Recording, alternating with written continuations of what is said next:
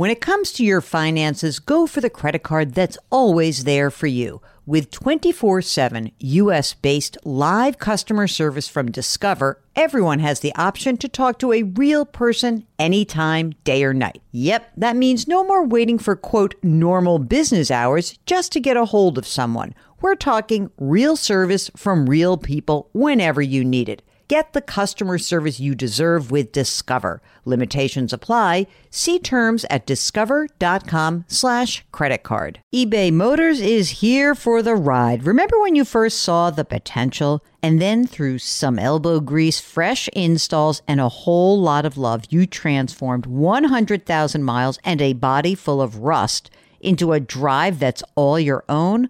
Look to your left. Look to your right. It's official. No one's got a ride like this. There's nothing else that sounds like, feels like, or looks like the set of wheels in your garage.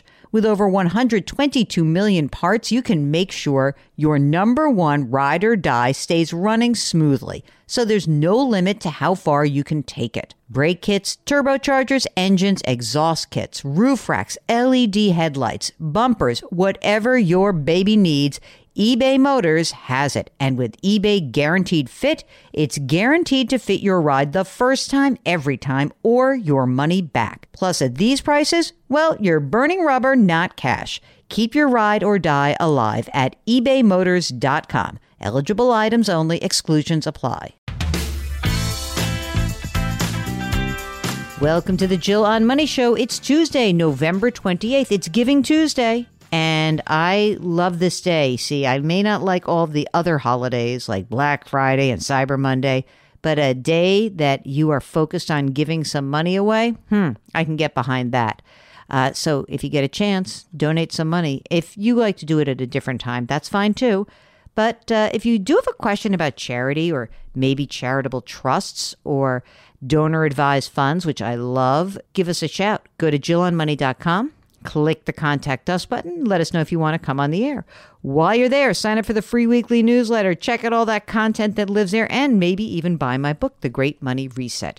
Right now, let's talk to Greg, who's on the line from Minnesota. Well, thank you, Jill. I am uh, sixty years old, semi-retired. My wife is ten years younger.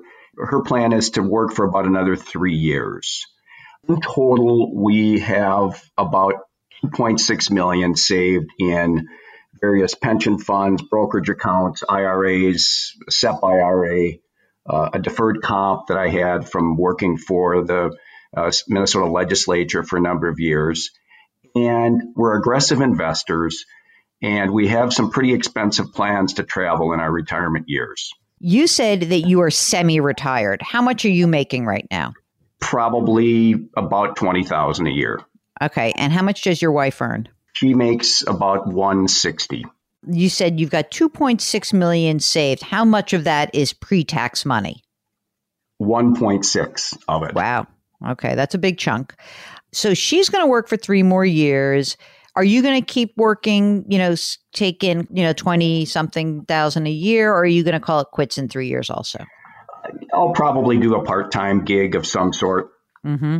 Okay. Uh, tell me some more. Kids? No kids? What do you got?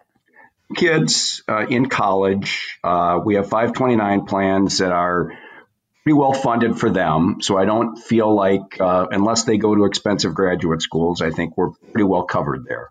Okay. I feel like kids are on their own. If they do that, that's not on you, unless you have tons and tons and tons of money. But really, they got to do that themselves. So I'm taking you off the hook on that. Uh, okay. How about house? Uh, fully paid for, probably value is about three seventy-five. Okay. And in the plans of, like, we have aggressive travel plans, what are we talking about? How much money are you going to spend? You know, I need to know kind of the, the, what's our target here? Sure. Well, our, our plan is to maybe spend a month at a time each year in retirement, living someplace. It might mm-hmm. be Paris for a month. It might be Costa Rica. It might be Thailand, it might be Australia. Mm-hmm. So, you know, I would assume that those types of trips are going to run, you know, upwards of fifty thousand, maybe more. And what about like your other general needs? Like if I forget about the travel, what do you think you need to live on? Oh, on a monthly basis, I would say probably five to seven thousand. Five to seven thousand, but you don't have a house. I mean, a, you know, a payment. That seems like a lot, no? Um, well, we do have a vacation home in Florida and uh, a cabin in northern northern Minnesota. Oh, oh you left that out. Okay. Um, the vacation home in Florida and the cabin, how much are they worth? Vacation home is in Florida is probably about two hundred fifty dollars. The cabin is probably four hundred dollars. Okay, two hundred fifty dollars and four hundred dollars, and no mortgage on those either? Correct. Wow, you got a lot of house there. Is the game plan that you keep those as is, or in retirement, is something going to get sold to help fund this uh, fifty grand a year little habit that you're going to have? Yeah, that's a great question. Uh, our, our plan tentatively is to sell the house that we're currently living in. That's okay. Got the value of about three seventy-five. So that okay. would be that would take place when my wife retires. Okay. So when you said I've got two point six million dollars saved, right? And one point six is pre-tax. What about just money in non-retirement assets? We have a, a pretty healthy savings, uh, emergency savings of about sixty-five thousand dollars. You know, other brokerage accounts, uh, checking account, that type of thing. Okay. So sixty-five in like liquid assets. And when, again, I just want to make sure I understand this. So all the other money, this two point six million, one point six being the pre-tax part of this. And in three years, when she's fifty-three, will either of you be entitled to a pension? No, she she will be able to get a pension a few years after that, but it'll be very nominal. She has not been in her current position that long. So that'll be, it might be five to seven hundred dollars a month.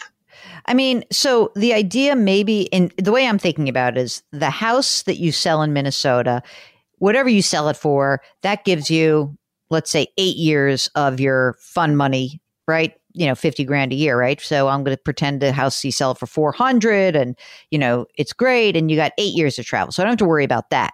But I feel like you don't have that much money saved for this next period of time, because if I, I mean, your wife's really young and you're really young. And so if I consider that, like, from your age sixty-three and her age fifty-three, even if like the money that you have right now grows to three million dollars, okay, that's not a ton of money for your income needs. So what's your Social Security game plan right now? Goal is for me to take it at the whatever, whenever yeah. I can maximize it. And what will that be? What will that amount be at your age seventy? It'd probably be about thirty-five hundred dollars a month. I got to tell you something. I don't think you have enough money to do. I mean, I think all's well good. You might have to sell one of these other homes to do what you want to do. I think you're going to have a problem in until you get to age seventy. It seems to me that there's going to be a lot of heavy duty spending until age seventy, essentially. That's like your big time where you want to spend money. And it looks to me, just from the the numbers, that you're not going to necessarily be able to do this. So, okay, here's what I do. When I do, I'm really totally back of the envelope. If I looked at three million dollars, and it's not even three million dollars because we still have to pay tax on that pre-tax, but let's pre- just pretend you have three million dollars, right? And if I say, uh, what will that generate? On a round number, generate about a hundred grand a year. Okay.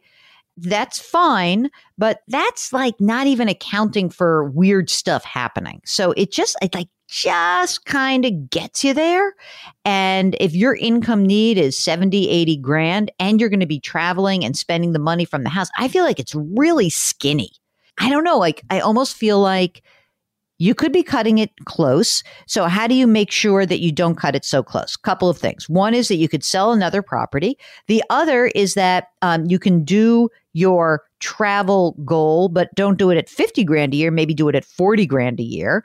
Or you can say, we're just going to have to spend less money when we're home. Like our indulgence is going to be this travel thing, but instead of the, you know, the six, you said five to seven. So instead of six or seven, it's really going to be five when we're home. That, I think, will help you get there. But it's narrow, again, because you guys are young. You're really young, which means we've got so many decades in the future of financing your lives. How does that feel when I say tell you this? Is that a bummer? Uh, well, no, maybe just a little bit of an eye opener. And I think that your suggestion about cutting back on the monthly expenses, I think is, is good. And I think that's very doable. Okay, great. If you would like to join us, all you need to do is go to the website, which you've got bookmarked by now. I know you do. Jill on Money dot com. The Contact Us button, it follows you wherever you go on the website. So it doesn't matter whether you're deep into the resources section or you're over in the blog section, the Contact Us button, always there. Just click it, write us your note, and if you want to come on the air live, check that box. Mark does everything else. That's it. That is the program. So don't forget to do something nice for someone else today. Change your work, change your wealth, change your life. Thank you for listening. We'll talk to you tomorrow.